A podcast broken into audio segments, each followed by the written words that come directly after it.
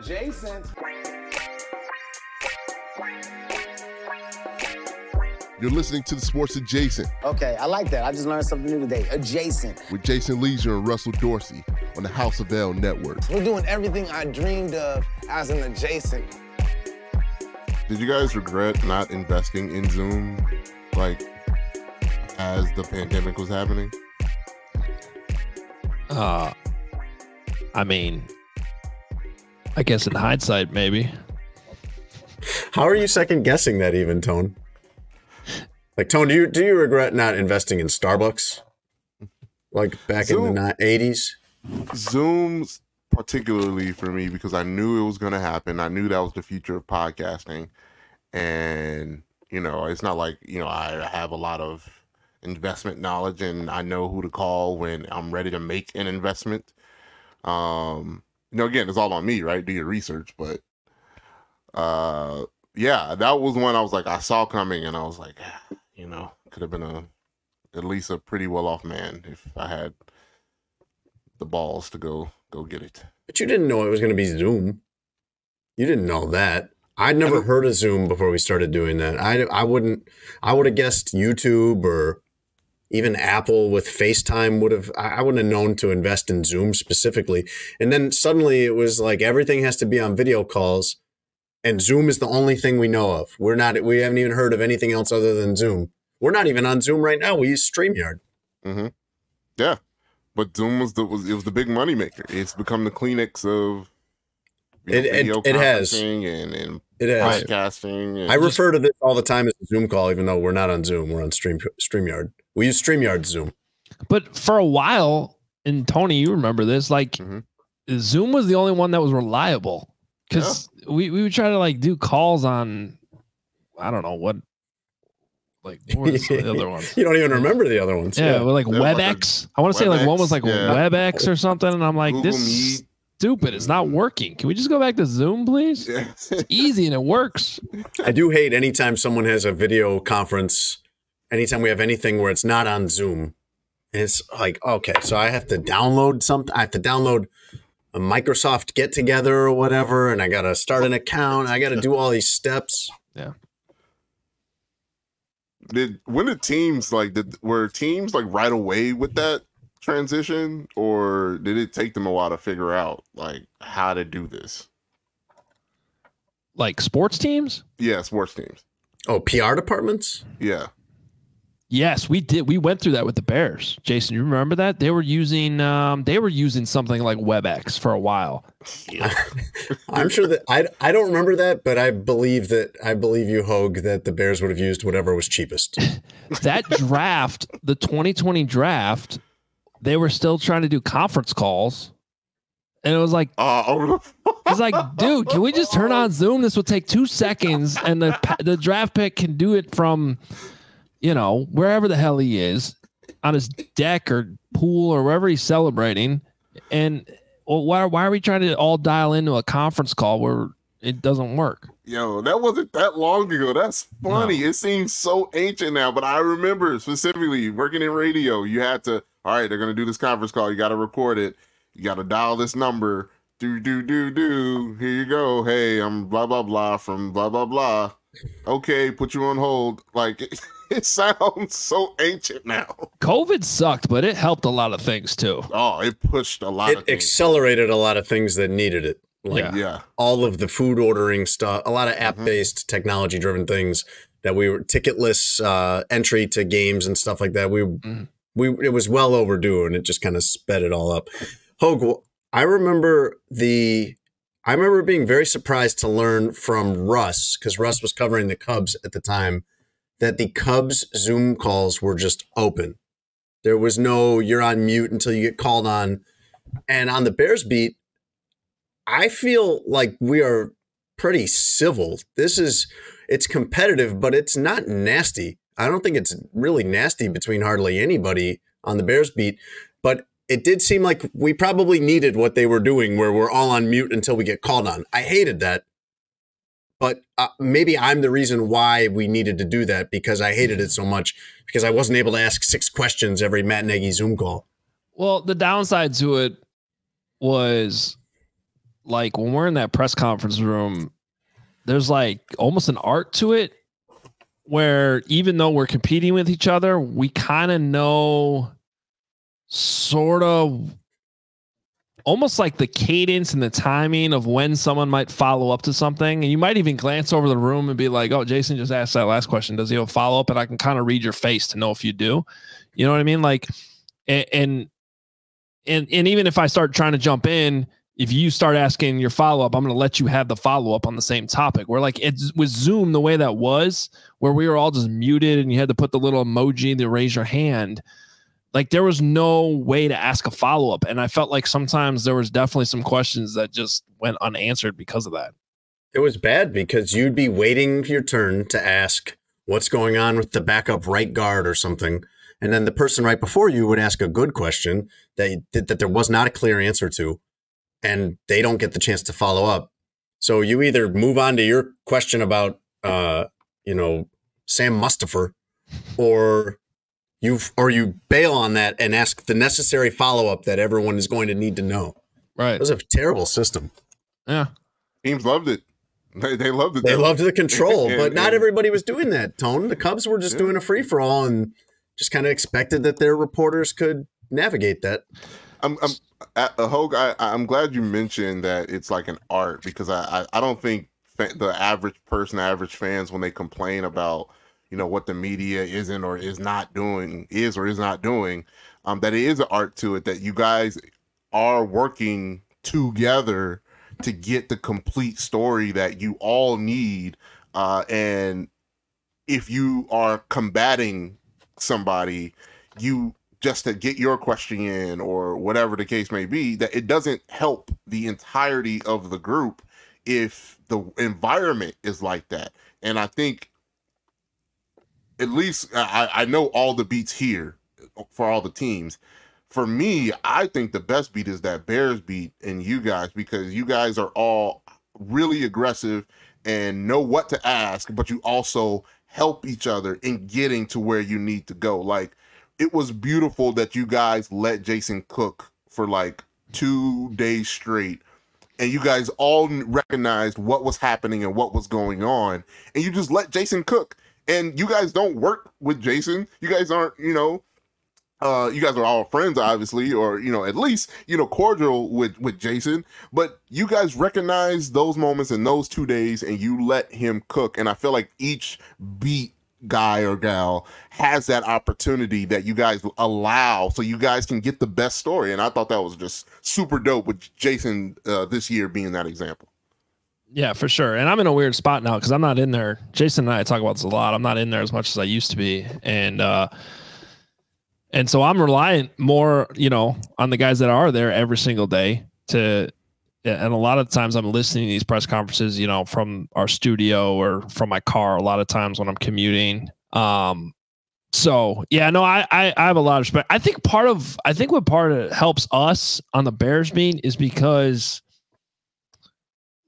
there, there's certainly examples on each beat in town of guys that have been there, you know, doing it for a long time. But I feel like there's more turnover on other beats. Whereas, like when you kind of get to the Bears beat, that's sort of where you want to be. So the you, the main, I don't know, whatever the number is, seven to ten people that have, it's like we've all been there for a long time. So you have a level of respect and. Um, even if you're competing against each other, you sort of like getting back to what I was talking about earlier, you sort of know what questions might be asked by someone versus someone else and it's some of it's like even hard to explain it's just sort of how it all unfolds One of the difficult parts of it is how little time you get. It mm-hmm. used to be different, but now you get the head coach three days a week leading up to the game, and it's going to be maybe 10 minutes total uh, each time. So you have to prioritize. You might need a question for a story that you are working on because you're not going to get a chance to ask it tomorrow, or you're not going to get a chance to ask it, you know, Saturday or anything like that. You have to work ahead. But you also sometimes there is a line of questioning that needs to be pursued and you either need to let somebody else go if they're really on it, if they've got it, or if the if it gets kind of you know if they kind of wiggle out of it or the questions aren't asked directly enough or whatever happens, then someone else needs to jump in and nail that down. Uh, I mean, Some of it is I, I I really hate that it's like this, and I don't feel like it's been this my whole career. Hoge certainly it wasn't like this when I covered the NBA, but I hate that it turns into court. It turns into having to treat it like somebody's on the stand, and I am going to have to pin you down on on an answer one way or another. I'm I have to box you into a point where you have to give a definitive answer on something. I have to make sure I phrase my question in a way that doesn't give you any out. And if you still force an out on that, I'm coming right back with the same question. Like I hate that, but it, it becomes necessary. Yeah, I mean, and and you're pretty. I mean, you're you're pretty good at doing that when it is necessary.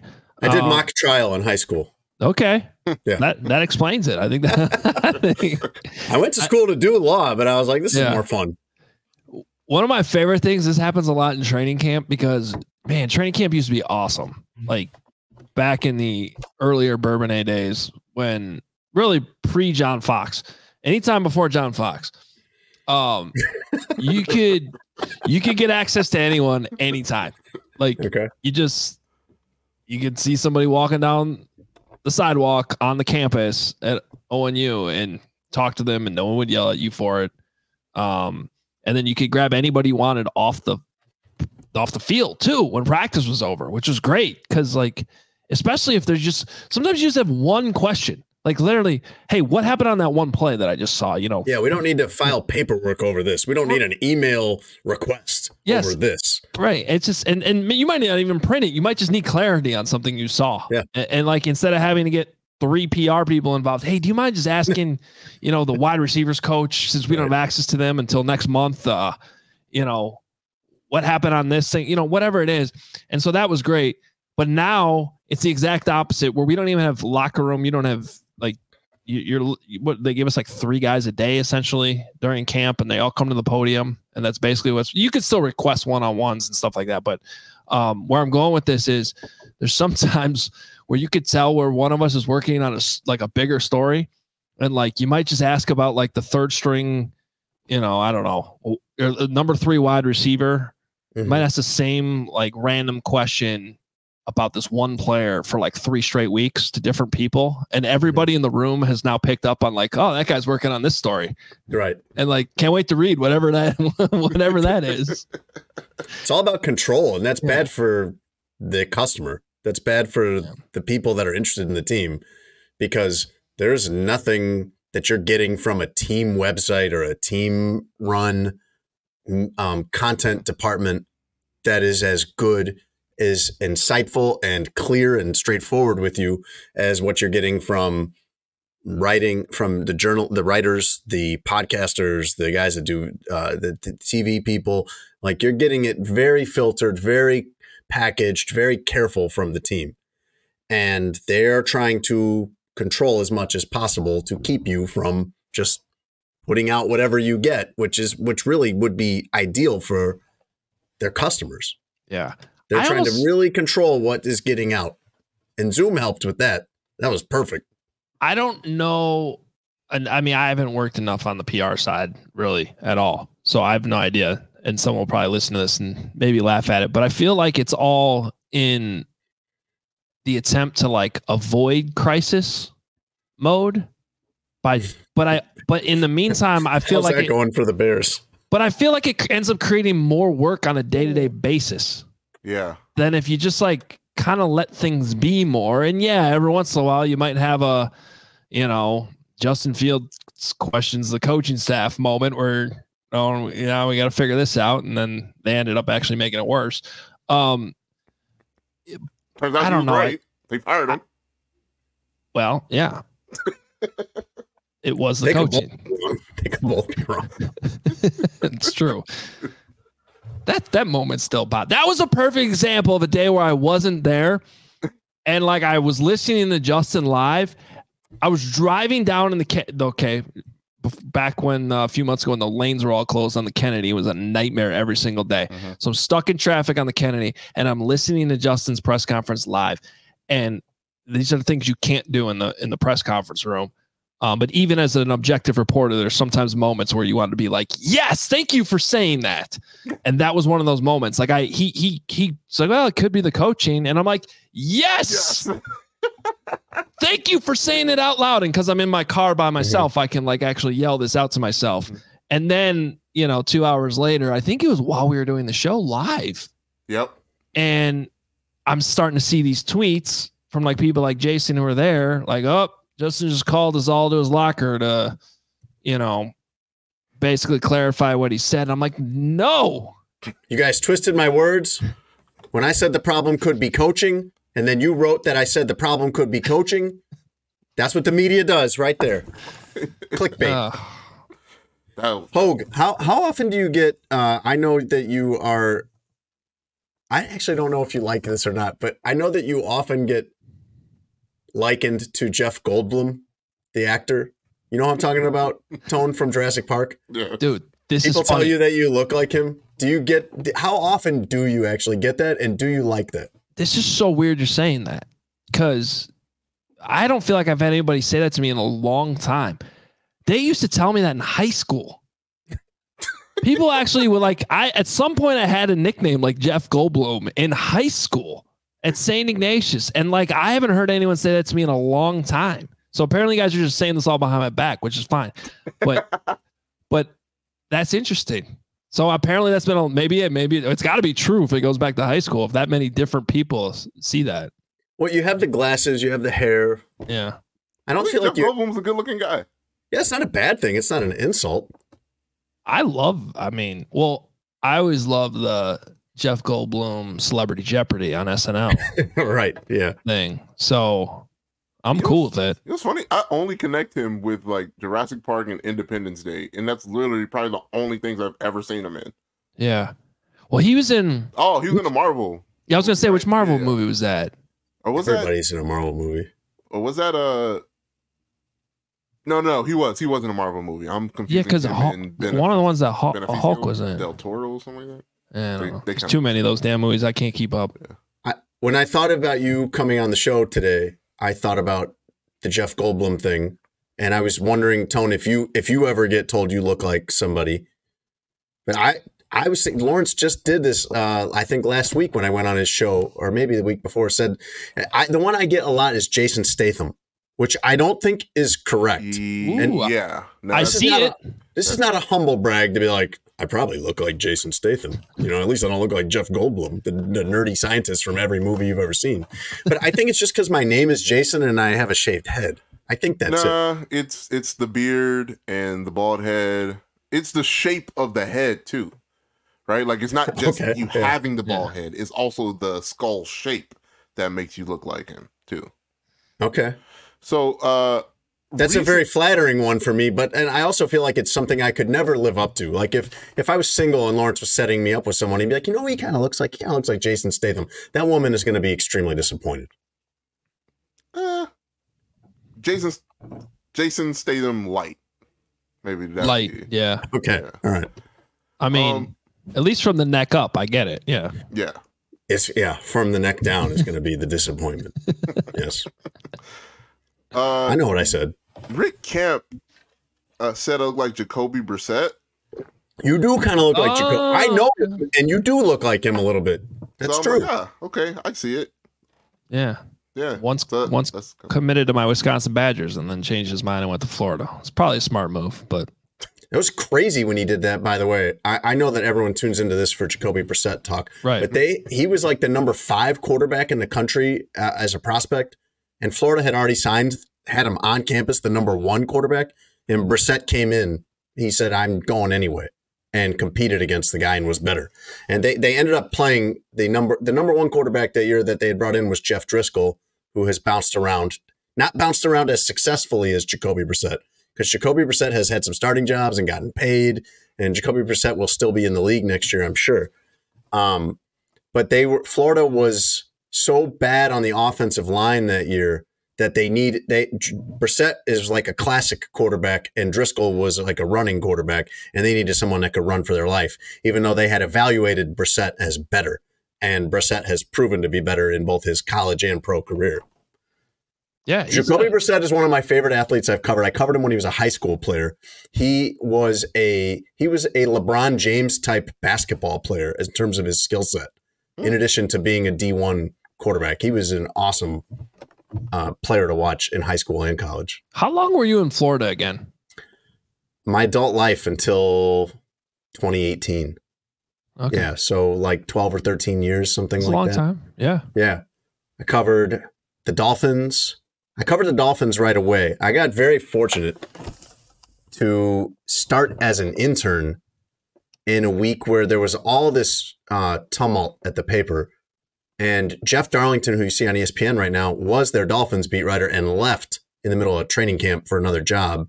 And they were kind of stuck. They didn't know what to do. And so they're like, why don't you just jump in and help with this today and we'll figure it out. And then it became the next day, why don't you just do this, do this for the rest of the week. We'll figure something out. And then it just became just do this for your internship. Just you just cover the Dolphins for your internship. This was back in 06 when Nick Saban was the coach. This was the last year of Nick Saban when he left. And it ended up being this thing at the end where he left to go to Alabama and they sent me to go to Alabama. So I was there for his press conference and uh, three of us that had come there from South Florida had were asked to like not ask any questions in the press conference, please, and then I'll answer all your questions in my office afterward, which he did to his. Oh, that's actually cool. Okay. Yeah. and then from there, then we got to the end of the season, and then there was time for the paper to reset and get a professional in there instead of an intern. So I had to start back at the bottom. I had to start Oh. back covering high schools. But man, if you're going to cover high schools, if you're going to cover high school football, it's like South Florida, Texas, California. Those are great places to do it. Not only because those are great players coming out, but because people are super into it there. High school football is a big deal in South Florida, the way that it's covered and the way that it's followed by people. And then my first big break was covering Florida. And I went from covering Florida football and basketball to the Miami Heat to the Dolphins to the Bears. Do they have like real press boxes in those high school stadiums? I don't mean like obviously not. Some, some of them do. Some of them are still kind of, you know, older, more modest facilities. It's not like Texas. It's not like that, but the quality of players is incredible. I mean, It, it, it's kind of wild here because, and it took me like a season or two to even realize this, but like the reporters just sort of stand on your sideline, like, like almost in the middle of the team. And I'm like, I couldn't do that because I had to keep stats. You had to be able to Yeah. keep stats of the games you covered. You had to file a box score, and there's no way I could have done that from the sideline. yeah, it's just kind of, I'm like, it, it took me, I'm like, who's that guy over there? And then I realized, oh, he's got like a recorder and a notebook in his hand. Like that's, that's guy covering the game. That's crazy. I'm glad we're, we're having uh, this this conversation about the you know the business you know behind the scenes because I did want it to. I don't know if Jay Z wants to start the show, but uh, I, I definitely had the questions about the the young woman um, that asks uh, the question to the Tampa Bay coach Oh, yeah. about uh, the atmosphere weather-wise that they're going to have to face in Detroit. Okay. I haven't heard this. Let, let's start Oh, our okay. show and then Yeah, we'll come back to this. Okay. Okay. Is there a clip you can play for me There of this? Okay. Why don't you find that while I start the show? Okay. Welcome to Sports Adjacent. I'm Jason Lieser. Uh, in for Russ Dorsey today, we have Adam Hoge from CHGO from the Hoge and Jahns podcast, formerly of NBC Sports Chicago, formerly of WGN, formerly of the University of Wisconsin, Jeff Goldblum lookalike. What else am I missing here, Hoge? Oh, a special teams coach for Carmel Carmel For- Catholic. Yes. High School here in the Chicago area. Uh, I, in fact, during press conferences this year, the special teams coordinator of the Bears, Richard Hightower, would address Adam Hoge respectfully as coach when Yeah. he talks to him, which I'm not making fun of. I that's cool. That's cool. you man. got a kick out of that though, more than most did, I think. I but I but I respected it. I was not mocking it. It's okay if you were too. I wasn't. I And mean, it's a little great- weird to have an NFL coach call you coach. I appreciate it. Yeah, but you coach. I, mean, feel like it's a level of respect. You, yeah, you coach that's high kind of school players. You do that as you do that full time. it's a very coachy thing to do. Coaches call other coaches coach. That's just what you do. I don't like it.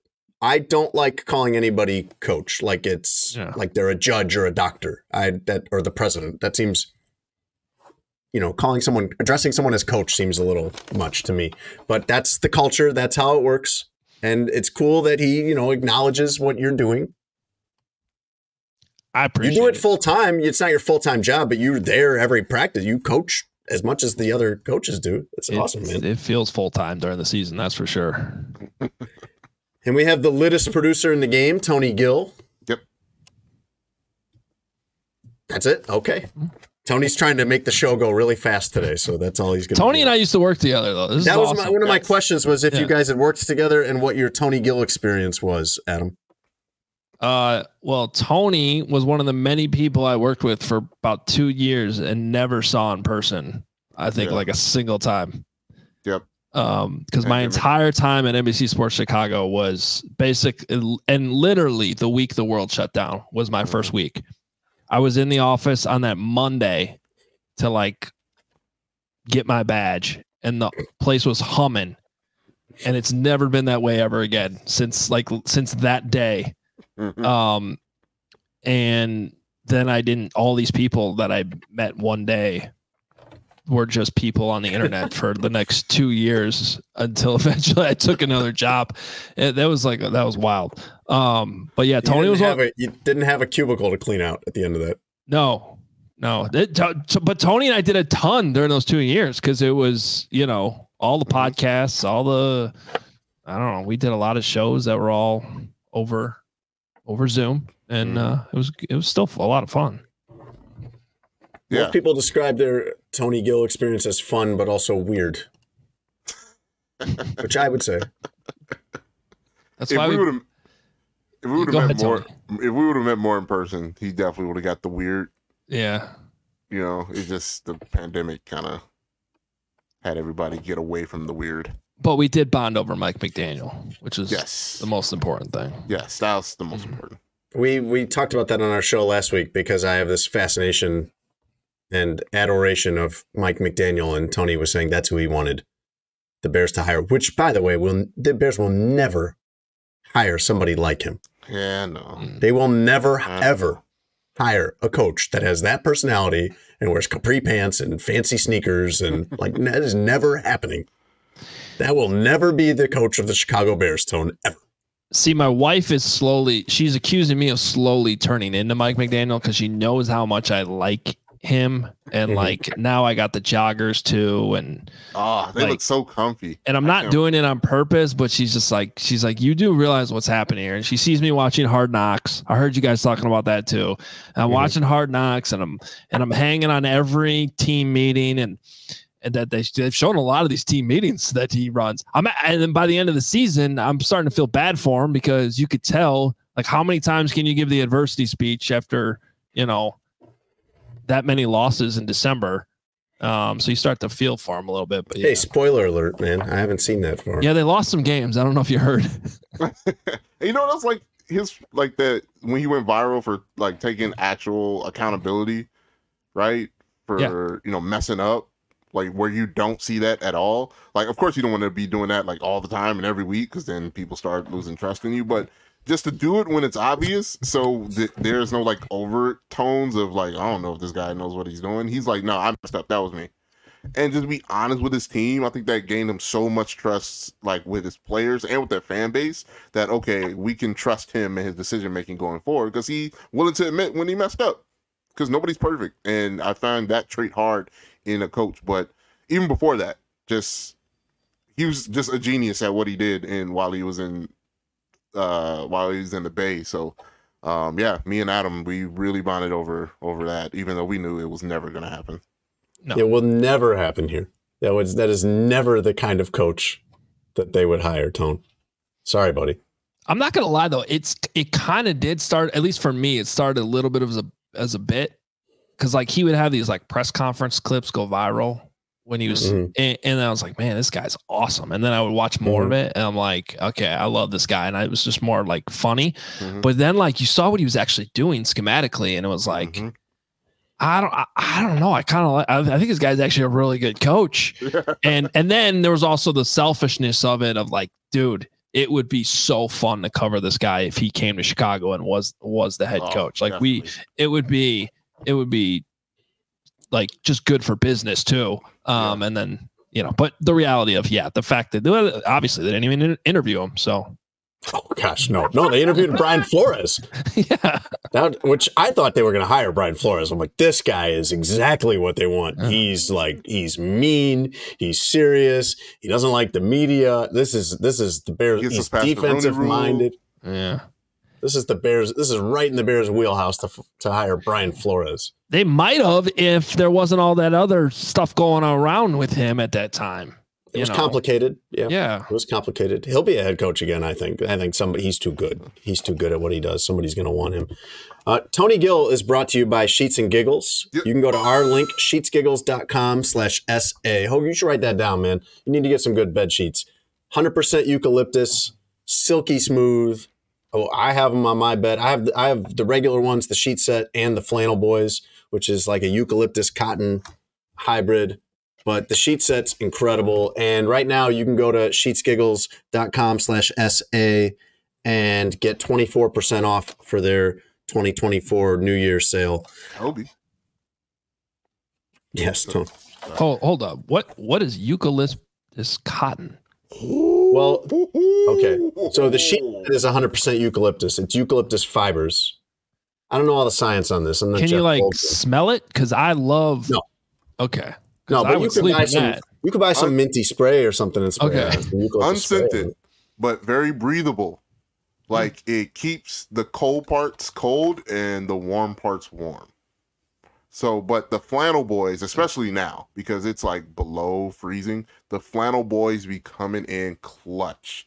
Like it get it keeps you warm enough, but never Yeah. overheats. That it's a eucalyptus cotton hybrid and they're very soft extremely soft Man, I needed that earlier this week. We were having some furnace issues here. They're all fixed Oh. now, but that was You bad. had furnace issues when it was negative. It, it's been I don't, I don't. We have people that listen from all over the country, but just so you guys know, outside of Chicago, it's been negative here for several days. You had a problem with your furnace when it was negative, Hoge. Yeah, now not to the point that it wasn't working, but it was struggling to keep up. And it was a brand new furnace we had installed in the summer. So this was like the Mm. first time it's getting really cold weather. And apparently they installed it with like the wrong wiring or something. So whatever's supposed to kick in extra when it gets that crazy wasn't. So like instead of it being 70 or whatever in the house, I don't know what you guys set your thermostats to. I don't want to start any wars over here. because- sixty-five. Wow. See, 73. yeah, I'm with you, Tony. I'm more of a like we're probably at 71 right now, but the problem was is it was getting down to like 64. Mm. Oh, And see, that's we'd be ju- fine. See, sixty-five in my house, Hoge is a compromise between what I want and what my wife wants. That's wild to me. Yeah, Yeah, in the winter, y'all tripping. but you know what? I almost think that's worse. I think it's worse in the summer when people because Jason, you probably keep it at like what in the summer? I like it real cold in the summer Yeah. too. I hate that. Cause like at least in the winter, you're like wearing hoodies and sweatpants. In the Mhm. summer, like one of my biggest pet peeves is when you're out on a hot day and you go inside somewhere to like eat dinner and you're freezing cold because you're just in shorts and a t-shirt and they got the AC set at like 62. How do you keep the food warm, Jason? Like once it's out on a plate and stuff, like, oh, I gotta go take a dump, or you know, I'm gonna come back, and it's like you you come back and your food is frigid. I I make my food and then eat it. But, but anything can I happen. don't, I don't just like leave it and go do laundry and then be like, ah, all right, now I'm ready to eat that food I made. But it's a good chance, and like the food won't hold well because it's just 50 degrees in your house. It's, I just make it and serve it and then eat it. I do a lot of cooking in my house during the off season. My wife does a lot of the day to day, get us through a Tuesday night kind of cooking, and then I like to actually make stuff. I, I'm really into it. I really enjoy it and everything. And one of my pet peeves is when I go to all this work to make, you know, spaghetti from scratch, make the sauce, I'm, I, risotto, something I've been over the stove on for hours, and then I serve it up hot, and then everyone's like, "Oh, I got seven things to do before dinner." Mm. I'm like, mm, I don't. I don't think I'm waiting. I want to eat this food while it's hot. You can go whatever you forgot to do, but I'm eating this food. No, that is that is a that's disrespectful to when someone when someone goes through the trouble of like making a good meal and you basically don't come the second they're like it's ready. That's that's disrespectful. Thank you. Yeah. It is. Thank Unless you. you're in the bathroom, you know, then Well, Okay, Tone. maybe you get like a It's just- it's, so often it's about that with you. you get a three minute grace period. That's it. from Yeah, from a the guy food's not getting that- cold in three minutes, Tone. All right. uh, from a guy that has developed a lactose situation, Uh-oh. it could get real fairly quick. Tone Tone will not admit to much like me will not admit to being lactose intolerant. That's why he calls it a lactose situation. That gives Mm-hmm. him a way to still deny being Ice lactose cream every intolerant. day for your Yeah. boy. I eat ice cream every day too, uh, if I can, and then I am uh, I'm sick the next morning. But that's not lactose intolerance. That's uh, as you say, a lactose situation. We're not Yeah. claiming it. So I mean, that seems like something you either have or don't. There's no like in between, but I, I I'm cool with it being called a situation. Sports Adjacent is also brought to you by BetMGM. You can go to betmgm.com or download the BetMGM app and get our offer. Your first bet gets paid back in free future betting credits up to $1,500 if you don't win. You got the NFL playoffs this weekend you can bet on. You got NBA, NHL. Use our promo code adjacent1000 to get that offer. They'll pay you back up to $1,500 in free future betting credits if you don't win. Adjacent1000. Use that at BetMGM, the king of sportsbooks. Tone, what was the question that you were uh, wanting to discuss about? Was it Todd Bowles? yes. Is it a question with the Buccaneers? So yes. So I, I instead of explaining it, it kind of explains itself. The clip. So I'm just gonna play it over my phone here. Is the idea is the idea like that the uh, southern teams, the Florida teams, can't win in the cold, like going north in January? Is that kind of the premise for this question? Yeah, it was. Okay. You know, Like the Dolphins, the, up Bucks here, can never win in so- Philly and Green Bay and Well, places it- like that. considering what's happening recently, like with the Bills and how cold it was for the Dolphins when they played the Chiefs, like Yeah. the Southern teams are going to have to go up and play in these inclement climates that they don't normally see. And here is how the question was framed. It was very well thought out, very well laid out uh, to head coach of the Tampa. Well, I don't think it was very well thought out. I don't think it was very well thought out if Detroit's It was playing in the elaborate. dome. It wasn't a quick question, so you know, here we go. Coach, You- you- uh, looking forward towards um, Detroit. Um, The weather has been a factor in some of the playoff games, even for the most prepared teams. Uh, Today, it's uh, 13 in uh, Detroit, which doesn't compare to some of the temperatures we tend to drop to. Any special plans to acclimate the team to not only uh, endure, but perform in those kind of frigid temperatures should you face them in Detroit? You do know we play indoors, right? And they got a dome. I don't. Um, no, nothing planned. We're we're indoors, and we only have to be outside for 20 seconds, getting off the bus, going under the thing. So we'll be okay. This could be a rough 20 seconds, though. Yeah. When you go to games at Detroit and the media parking is probably a 10 minute walk through downtown, it's cold. That's I mean, a cold affect- walk. It affects you. You got to thaw out once you get in the building, Tone. So what I've been seeing is like That's tough. and it's That's making me tough. really uncomfortable is people using this opportunity to dunk on women in sports coverage Mhm. and it's been really really bad uh, and that's something i'm not okay with um, when there could be many other circumstances. And one of those reasons and you guys can give your thoughts after this i saw on social media like these companies are shortening their teams and having other people to you know come through that don't normally cover sports and ask questions to these uh, coaches players that they haven't covered before haven't built a relationship for and may not necessarily have the wherewithal or want to to be honest they were just sent on a job and now you, they this situation happens um so it's just been very uncomfortable to see the response to it. Look, it's funny. It is funny. But outside of that, just the repeated dunking on just women in sports coverage has made me extremely uncomfortable with the response to that to that clip.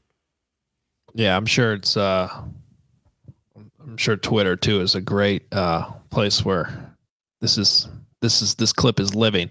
Um, Twitter is known for its forgiveness and grace, usually, yeah. toward others. Look, it, it's unco- this this is actually uncomfortable to even talk about because we've all asked stupid questions. I have definitely asked stupid questions before. Jason, by, pro- by stupid, no, by stupid, you mean a question that is like that. That is not aware of or forgetting a key piece of information. Yes, I have done that. Yes, it, it's definitely it's definitely happened. I don't know if that's, but to Tony's point, like, and I don't know who this reporter is. I haven't looked it Yeah, I up. don't. haven't- I, didn't want to look it up. I Yeah. didn't want to be that guy. Like, ah, you're the person that that acts that dumb. I did not want to do that. But the second I heard this for the first time, and I may I might be right about this, I might be wrong. I don't know. Like I said, I haven't looked this up, but I assume this was like a TV news reporter that got put in a situation where she had to cover this game or you know and she's not used to to covering it she's probably never been to detroit or i mean obviously didn't watch the lions game on saturday night Mhm. um, you know, or wouldn't have known that that was obviously an indoor stadium. So that's tough. She might, Uh, no, her normal job might be covering St. Petersburg City Hall or something. I mean, why Right. would someone who does that for a career need to know that the Lions play in an indoor or outdoor stadium? It, it's a it's a mistake that can happen. I'm always impressed by coaches, and Matt Nagy of the Bears would do this when they get asked a question like that to to help help soften the blow of what this is going to be. because you can tell as soon as she starts that question what it's going to be Yeah.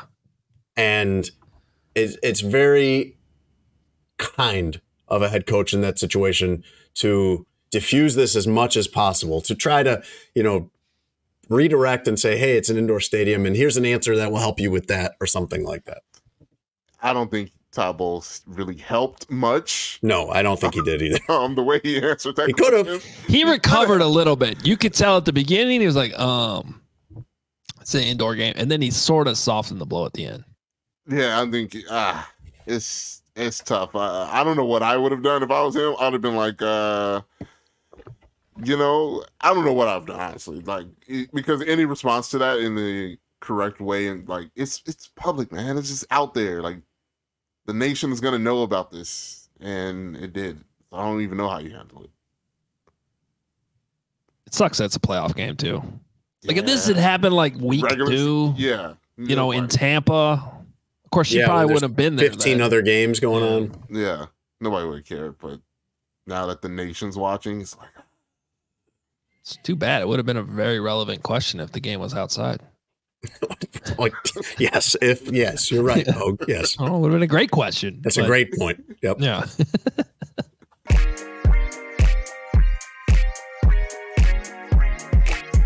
Have you guys heard of the Royal Caribbean Ultimate World Cruise?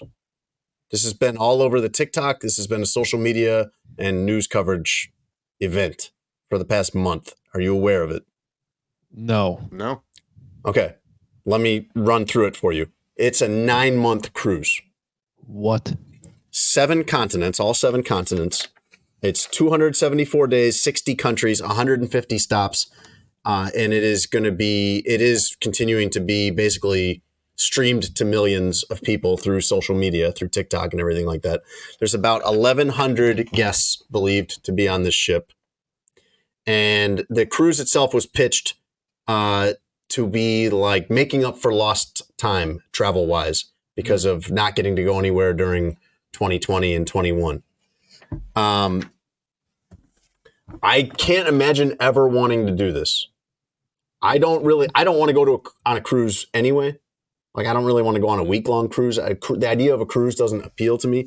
Maybe you guys have done that uh, and like that idea better than me. But I certainly this would be like just being erased from your own life for nine months.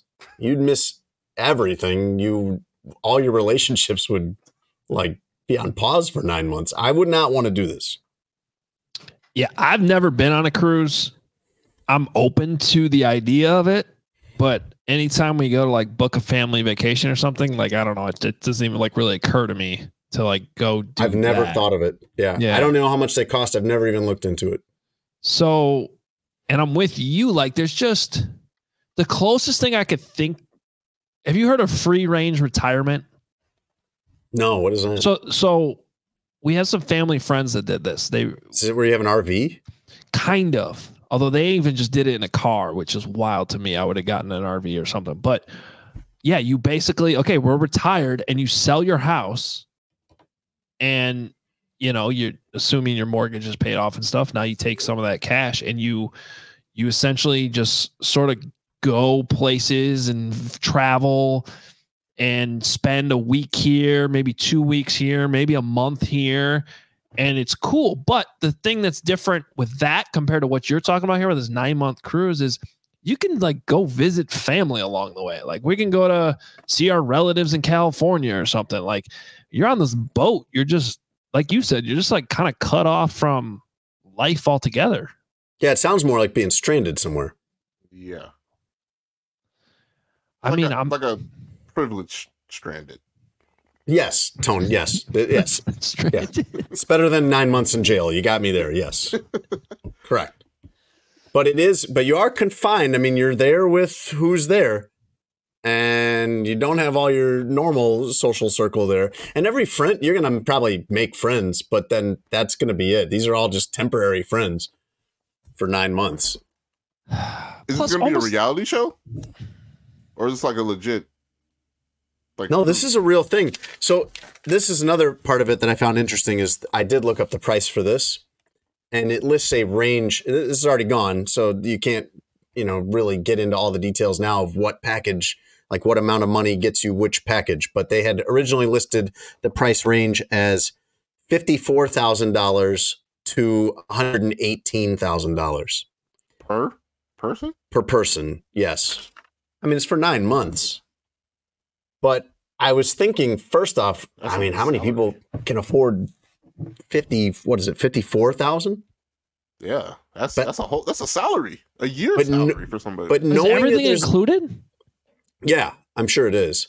I mean, think But- about how much money you spend a year just living. I mean, Yeah, but think, think about this, Hoge. I was thinking, okay, fifty-four thousand dollars, and I'm not having to pay all my other monthly expenses. Could I do it? Uh, fir- first off, you know, I got uh, you know multiple people would have to be going on this from our house, but it the I'm nervous about the fifty-four thousand dollar option on a nine-month cruise. oh yeah, If I know if I know there is one that costs more than double that, Mhm. like, like I think you're going to get there and regret having gone cheap on this when you find out the food and beverage is totally different if you bought the fifty-four thousand dollar package. Like you're gonna, there's gonna be an area of the dining hall where people are eating lobster and stuff, and then they're gonna be like, no, no, no, you got what's your wristband color? Red. You got Lunchables. Here you go. right. Or like I always pictured in the movie Titanic, like the people that were on the the bottom level, they got stuck down there with the gate when the boat's flooding. Yeah, okay. 'Cause- 'cause at Yeah, the top, I- to us too, right? Yeah, You know, yeah. you get a nice view and a balcony or something, and the the other hundred one- and the hundred and seventeen thousand dollar one comes with a life raft. a nine nine months on a boat where you get a little window like this size that you can peek out of that's barely above the surface of the water. I don't know about do that. they do they do they have doctors? Because theoretically, the first day somebody could be impregnated and theoretically could have the baby on the boat. Mm. You could have an entire pregnancy on the cruise. You're Maybe right. that's why it's nine months. Hmm. I'm guessing that they think of everything, but I I don't even know how I would prepare for this. If you told me I could go on this thing and it wouldn't affect anything in my life financially or work wise or whatever, and I just come back at the end of nine months, even if I can go with my family, like I don't think I want to do it. I don't think I want to be in that confined space and just live in one room basically. I mean, I know you can go out and about. Although, if I got the fifty-four thousand dollar package, I'm sure there's cool areas of the boat I'm not allowed to go into. Um, but I don't even know how I'd pack for that. How many Like, people I- did you say were on this boat? There is one. Um, there's one TikTok user who said that there they were there was uh, 1,093 guests, and by the way, that is out of uh, a max capacity of close to 2,500. So they less than halfway filled this thing up. That's why I was gonna say. Like I, I'm surprised there's that many people that actually wanted to, wanted to do that. Uh, another, I was looking into a lot of this today, and another uh, passenger had said on on a TikTok video that it's mostly retirees. So it's not a lot of young people on this boat. Somebody's getting pregnant. These old retirees are getting pregnant. Somebody's getting somebody pregnant. Definitely. I'm not sure I could even live in a hotel for that long. and have and on a, at a hotel you can always just go for a walk. You can go wherever you want from there. I don't think even a nice hotel. I don't think I could live there for nine months. When you get to various destinations, will you be able to get off the boat? Yeah. Yeah, you get out and see stuff, but you're not gonna. You're not gonna. They're not gonna dock the the boat in Rome and then you're gonna hang out for a week. You just get. I think you still sleep on the boat every night. Yeah, that, uh, that couldn't be me. Mm-mm. That's one of the reasons why I don't think I've ever been on a cruise is like I don't want to be rushed. Yeah. Like you dock in one place, you like I don't know what they do. You got five hours to go. You know, do whatever you do on this island, and then you got to be back. And like the whole time, I'd be worried, like I can't miss the boat. I don't think they leave you, Hoge. I don't think they can do that. How can you enjoy every stop where you worried about I can't miss the boat? I'm gonna be stuck here. The boat's gonna leave without me. I mean, cruise ships, it's a big industry, but I, I have never wanted to do it. I, I'm all for going to a place. I'm all for we go to the Bahamas for a week, but I don't want to go on a cruise that stops by the Bahamas and stops by 149 other places in this case. I think I was out on cruises when remember when the pandemic started and there was that one boat that was like parked outside San Francisco for like a month Yes. and everybody was just like had COVID and people were dying. I'm like, this sounds like how this has to be the worst nightmare. hmm It's like a like a zombie movie Right. with, with COVID. How's that not been turned into a movie yet? True. Maybe it wasn't as bad as we imagined it to be, but still, it still sounds terrible. Like, ah, get away from me! Ah, get away from me! Like, there's no place on the boat to avoid COVID. Like, that's gotta be scary. This is an untapped market, Tone. This is something you could do, man.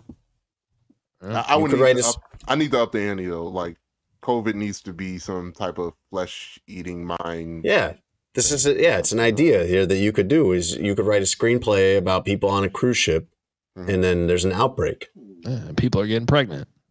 That too. An outbreak of pregnancies. Yes.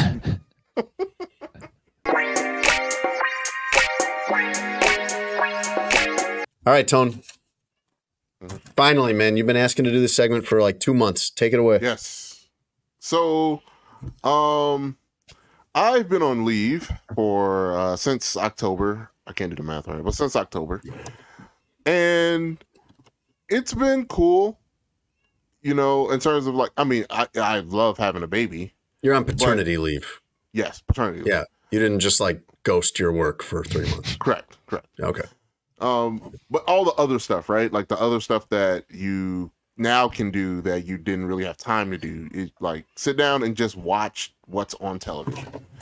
So upon one of those days of just sitting watch television with my wife, um, Raymond, everybody loves Raymond has become a show that I've grown very fond of during this time period. It's a This is hilarious show. to me, by the way, that he's gotten into this because he mentioned this to me before. This, Like- it's a great show, man. I'm I'm into this. I'm with you. It's, it's okay, but what, but what are the odds of Tony getting hooked on that show in Yeah. 2024? Very low. It's yeah, been a long time since that show was popular. Yeah, I wrote a paper about. I I don't know why I wrote a paper in high school about that show, It's a great show. But that I mean, shows you how long look ago what that you was. do. He was a sports writer. Now you're a sports writer. Like Uh-huh. you know, it makes There you sense.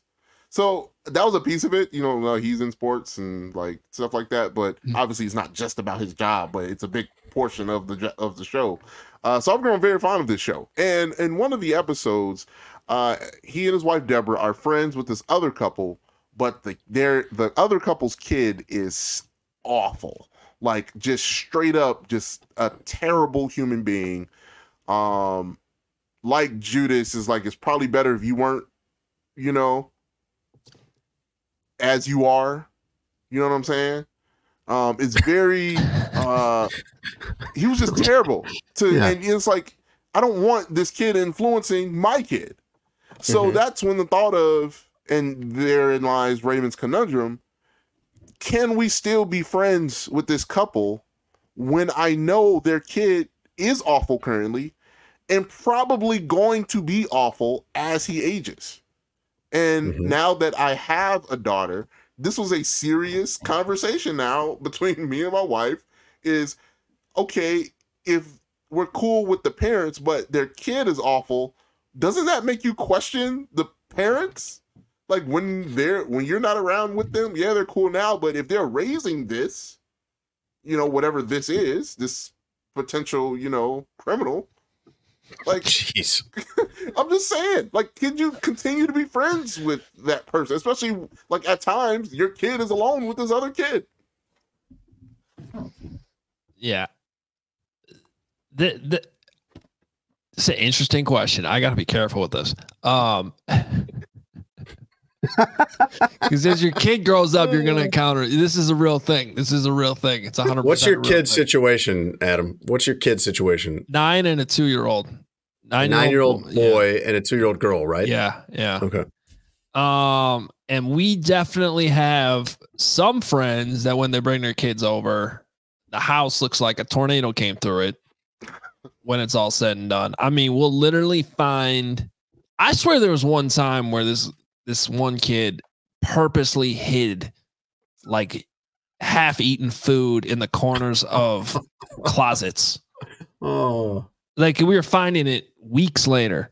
you're finding it before the mice do, hopefully. Right. No, it's a real thing. And then a different group of friends, their kids will be here for a whole day and like I'll be done cleaning up in five minutes. And I'm like, how is that possible? They're all the same age. Some kids even like- ask if they can help clean up. Yes. And I think it's human nature to gravitate towards the people whose kids don't cause you more anxiety and uh you know Yes. waste more of your time cleaning things up. I think it's a very natural thing and I don't think you should feel bad about it either quite frankly.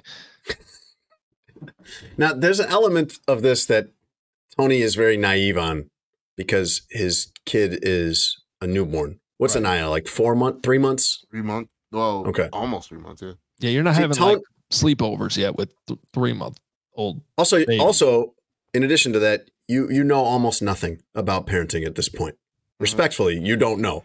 I mean, And I know you, a lot. you so- and you and Russ have been on this thing because Russ doesn't have kids, and you and Russ have been on this thing the entire time I've known you guys of control your kids, control your kids.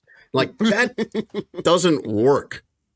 I remember I talked to you maybe two weeks after your daughter was born, or one week after your daughter born daughter was born, and you're like, you're, you're the essence of the phone call was like, yeah, she's just not doing all the things I expected her to do. Like, yeah, yeah.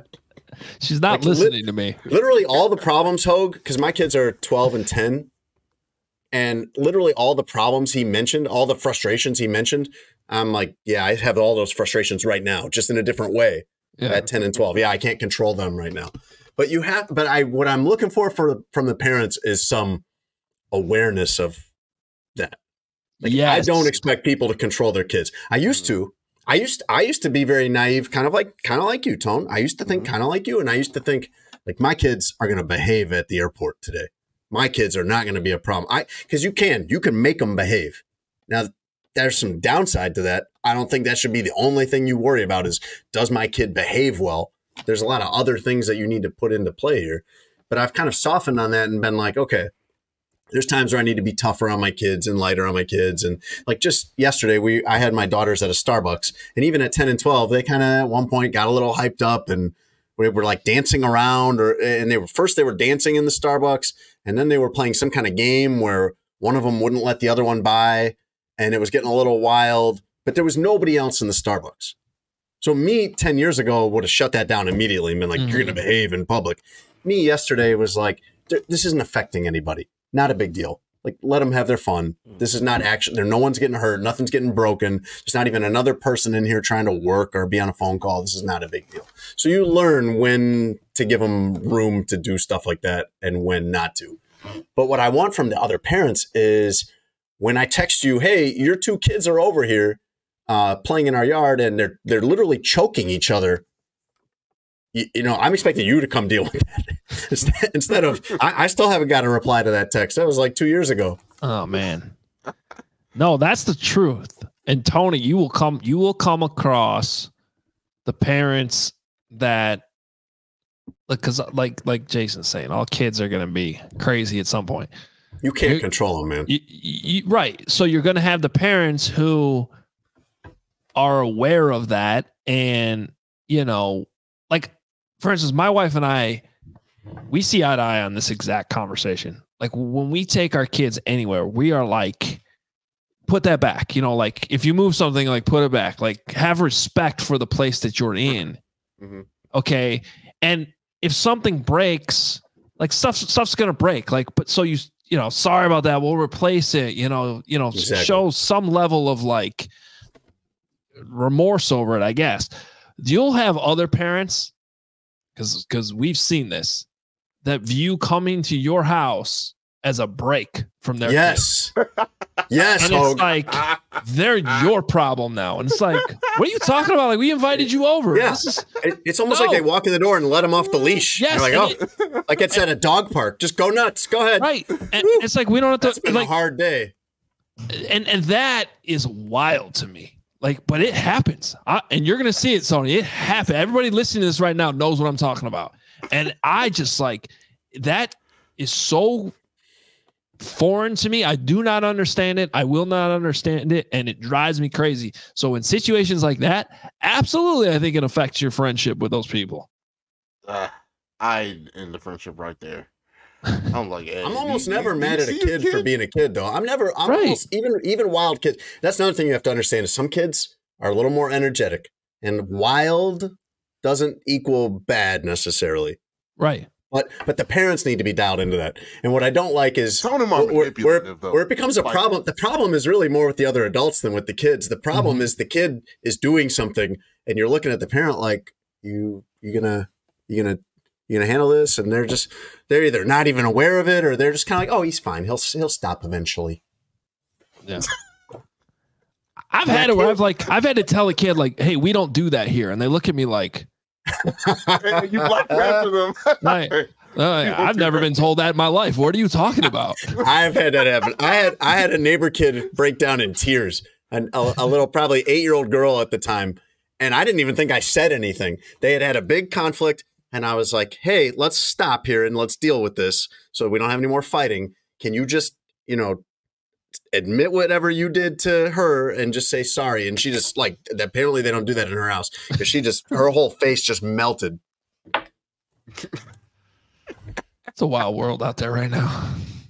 Ah.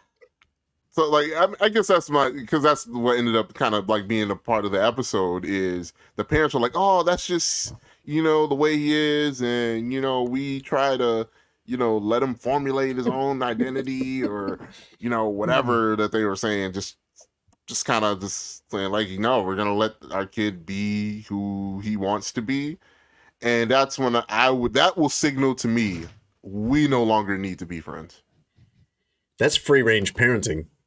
Oh, you're talking about free range retirement. This is free range parenting, organic. Yep. Here you go. Here's my kids. Enjoy. I'm gonna go get a drink. But when Ugh. your when your kid's over and they ask for like a cup of milk and then they immediately spill that all over the rug and then you just sit there. It's like, mm. come on, man, you got to do it. My problem is almost never with kids being kids. It's with the parents not. You know, you handle whatever your kid does. Don't leave that for me to deal with. Right. That's not healthy. They don't want. They they should hear it from you. So the question: Can you still be friends with with with that parent, with those parents? I think I think you can, but naturally, whether you like it or not, you are going to end up not being as close to those parents as you are the ones that come over and, you know, do all the respectful stuff. That's my view on it. I think he's right, Tone. And I think you have to be flexible. Like what like part of what annoys me about kids making messes and the parents not cleaning it up and the parents not caring about how wild and violent their kid might be acting or whatever. Some of that they need to deal with. And some of that is I need to loosen up a little bit and mm-hmm. be a little more tolerant and have a good sense of what is actually a problem and what is just kind of elevating my stress level at the moment but really isn't that big of a deal. But I think if you if you if you reduce your field of friends down to only the people that are perfect parents, I'm not sure how many friends you have left. Mm-hmm. That's fair. I probably thought like you did when I was at your stage of parenting, and I thankfully have loosened up quite a bit over the last 12 years. Yeah. You're not going to have kids come in your house and just be like perfect angels. But I just want you to care a little bit if they're not. That's all I'm saying.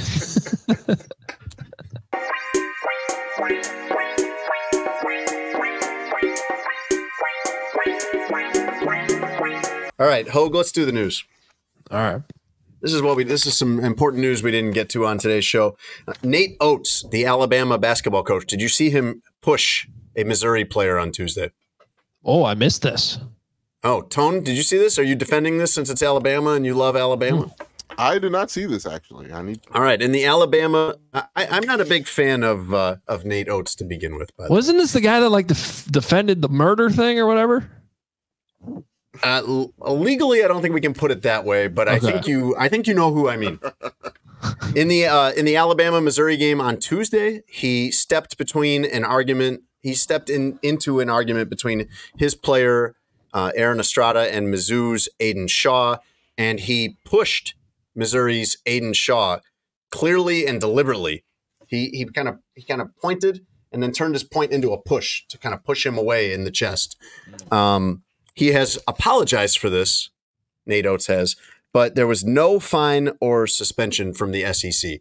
And I think his own school should have suspended him for this. And I think they should be very concerned because if he'll do this to a player that he doesn't know on another team during a game, I want to know what's going on in practice. That's fair. That's fair. Juwan Howard got suspended when he gave uh, Joe Krabbenhoft the um, Wisconsin assistant just like kind of a light deal a couple years ago. I really don't like that's at least two coaches. I really don't like one dynamic of this where it's like the the Missouri player Aidan Shaw. What can what is, what is he allowed to do back here? Right. Because if this coach puts his finger like this and then pushes him, I mean, if I did that in the real world, or even if I did that in a in a basketball game or something, I would expect there to be something coming back my way. But he can't do that. No, which is probably why he did it in the first He can't place. swing at this guy. Yeah. No, there should have been a suspension there. Hoge, do you remember, uh, or are you familiar with C.J. Gardner Johnson, longtime Bear, Bears antagonist, now with the Detroit Lions? Yeah, he talks a lot. So we, we were talking about the Lions Bucks playoff game coming up earlier, and C.J. Gardner Johnson says he is impressed by the Bucks. "Quote: If you give that Tampa group of receivers a good quarterback, that's a great group." Is he insinuating they don't have one now? Oh, he's not. He's doing more than insinuating. Mm. Yes. Uh, Well, they CJ. Gardner, right? Yes, he was 46. Uh, the fact that they've continued to make the playoffs is really impressive. I always think how impressive Pittsburgh's situation is, but Tampa too. I mean, I know they're not great, but that they keep finding a way to make it work. I love the I love the refusal to tank. I love that they will not outright tank. I think if you're a fan, that's I know there's strategy in that. I know that makes sense in a lot of ways, but if you're a fan, it's much more enjoyable to watch. I wanted to ask you about the two quarterbacks in this game. This is a football question for Okay. you. You, I would not have thought this before the season, but now I wonder, and I'd like to hear your opinion. You got Baker Mayfield on the Bucks having one of the best seasons of his career. He's 28. You got Jared Goff on the Lions having one of the best seasons of his career. And the last three seasons have been pretty good for him. Uh, he's 29. I would not have thought either of these teams had their quarterback, but do you think they do have their quarterback, the Bucks or the Lions? Yeah, I I think I think they do, but that's a different quarter. That's a different question of do I think they can have sustained success and win a Super Bowl with these quarterbacks? If that makes sense. Yeah. You know, I But like when Jared Goff went to the Lions, I thought he's going to be there for a year and they're going to cut him and they're going to Yeah. they're going to bottom out. They'll draft a quarterback and some he won't be there in 2021. But see, I think that that's a not. sim- yeah, that's a symptom of I think all of us sort of giving up on guys too soon, even when their teams do. Like people forget Baker Mayfield was pretty good in year three of his career with the Browns. I remember when we went to Cleveland for Justin Fields' first ever start. And I like still think of that like we knew that was gonna be a tough game. Like they had a good team. Baker Mayfield was a pretty tough quarterback. Like that wasn't like a pushover because oh they don't have a good quarterback. It's just they the Browns didn't think he was good enough. They didn't want to pay him, and and then that's well they did pay him, didn't they? But they they felt like Deshaun Watson was a better option, and then maybe that was partly due to what they saw the Rams do, which was they paid Yeah. Jared Goff, and they're like, ah, we need different. And then it worked out, and they and you know, and they got their Super Bowl. But the reality was Jared Goff was already in a Super Bowl with the Rams too. So like, these, I don't know if either of these guys are great, but their floor is still relatively high as starters in the league. It keeps them competitive enough to where they don't have a draft pick that Yeah. they could use to replace those guys. So I don't know if you'd rather be that or rather be, you know, the Commanders or the Patriots that plunged down to the bottom and now gets a chance to really restart with someone who could be there for 10 years. it would take you it's sort of where the Chiefs were with Alex Smith. And it would take Yeah. it would take an incredibly shrewd group of scouts and some luck to facilitate a very bold trade up to a situation where somebody as good as Patrick Mahomes even fell as far as he did to number 10. Like that's a once in a lifetime sort of alignment of the stars to have that all work out. So I agree with you. It's not it's not the best position to be in, which is why I still have doubts about whether or not the Lions, this group of Lions, will actually ever win a Super Bowl. Hmm. But it's still working for both franchises right now. I mean, the Bucks. I thought the Bucks were going to be terrible this year. I really did, and I that was probably too, myself not not great, Baker. but yeah, they were okay. I mean, well, the Bears played them in week two, and I thought that was I didn't think the Bucks were that good, and then I mean, part of that was that game they proved that they were, but good for them. Uh, the actor Jason Priestley revealed quite a bit about living with Brad Pitt when they were struggling to make it in LA as young, aspiring Hollywood stars. He said that they and their third roommate, who he didn't name, uh, not a guy that made it big, I think, from his other comments, uh, they used to play a game of who could go the longest without showering, which Ugh. sounds like a game that nobody wins. Usually, What's- a game yeah, is what- supposed to be fun and there, you win. Uh, but Jason Priestley said that uh, that Brad Pitt always won. He could go Oh the God. longest without showering. Well, that's probably because Brad Pitt doesn't need to shower. I feel like uh, like struggling to make it. Brad Pitt would have needed a shower, but I wa- I wonder what he means by because he didn't he didn't elaborate a lot on this. But I wonder what he means by could go the longest without a shower. Like could stand his own smell, or could be kind of serviceable out in the world. Like people wouldn't notice, or just could tolerate not being clean. Right. It might be like, well, I don't know. You might have an audition that comes up. Yeah, I feel like that would be something you'd probably want to shower. you'd like to show up clean for that. Yeah. so What do I you feel think like, is the, yeah, What do you think is the longest you could go without showering? uh, it's two days always. I don't know that I've ever gone more. There, I can't stand going. I shower every day, and if I don't, I feel gross by the middle of the that day that I haven't showered, and so it's very rare for me to get to even the following morning. I've never. I I don't think I've ever gone beyond that. I don't think I have either. I don't know how long I could go because I've never tested it out. I think if you are generally kind of good smelling and you're not like a big sweater, you could pro I would assume that not everyone needs to shower every single day. But I prefer to. So I've never really challenged it. I probably I probably have occasionally gone a day without a shower, so that would be 2 days, I guess. But that's about as long as I could stand it. To me, it's not even about the smell. I don't. I, I don't feel awake when I'm something about like not showering. I it like I swear it like brings me down, and I feel like I just never woke up that morning. That I'm still just sort of meandering my way through the morning, Yes. even Yeah. if it's five o'clock at night by that point. Yeah, I'm not ready for being out in the world yet. Yeah. Finally, Hoge, uh, I want to ask you what is the worst thing that your dog has ever destroyed? You have one dog or multiple dogs? I actually have zero dogs now. You had a dog before. I did have a dog. Yeah, she passed away. Actually, it's been a few years now. Uh, That Oh. was that was during COVID too. Oh. of this is coming back to COVID. It's okay though. I still have an answer for this question. Okay. Um, she okay. We were lucky in that she didn't chew on a lot of things, so it's not like she, you know, Mhm. ruined much. In fact, I can't think of anything that she just totally ruined. What she used to eat, though, that still causes me to like cringe and it's just gross. If she ate too fast, she would throw it up Mhm. And then she would eat it again.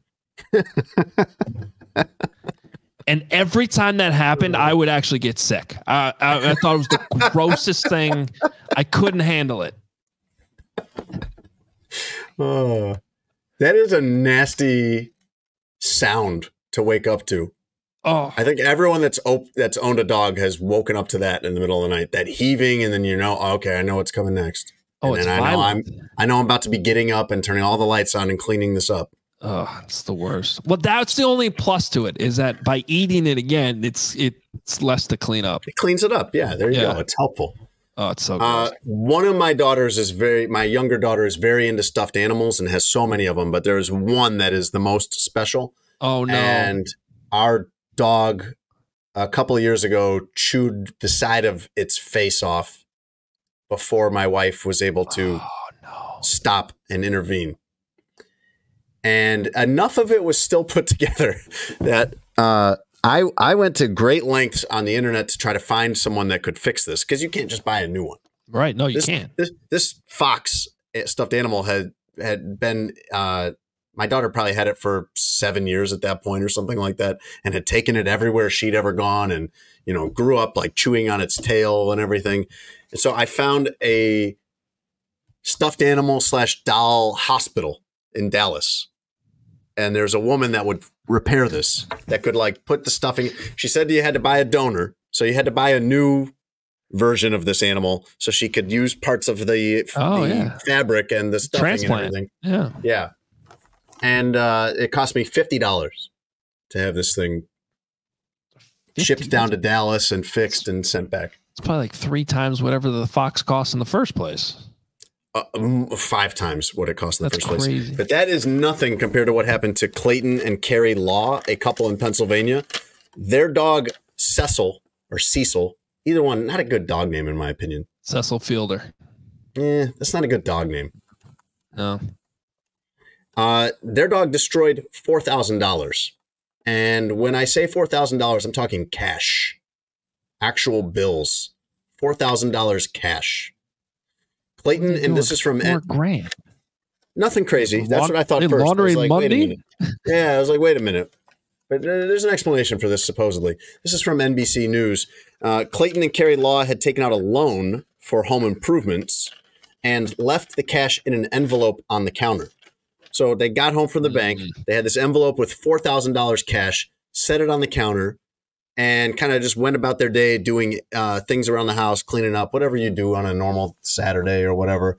And they come back in the kitchen, and the dog is sitting there over a pile of shredded money, like bits and pieces of bills.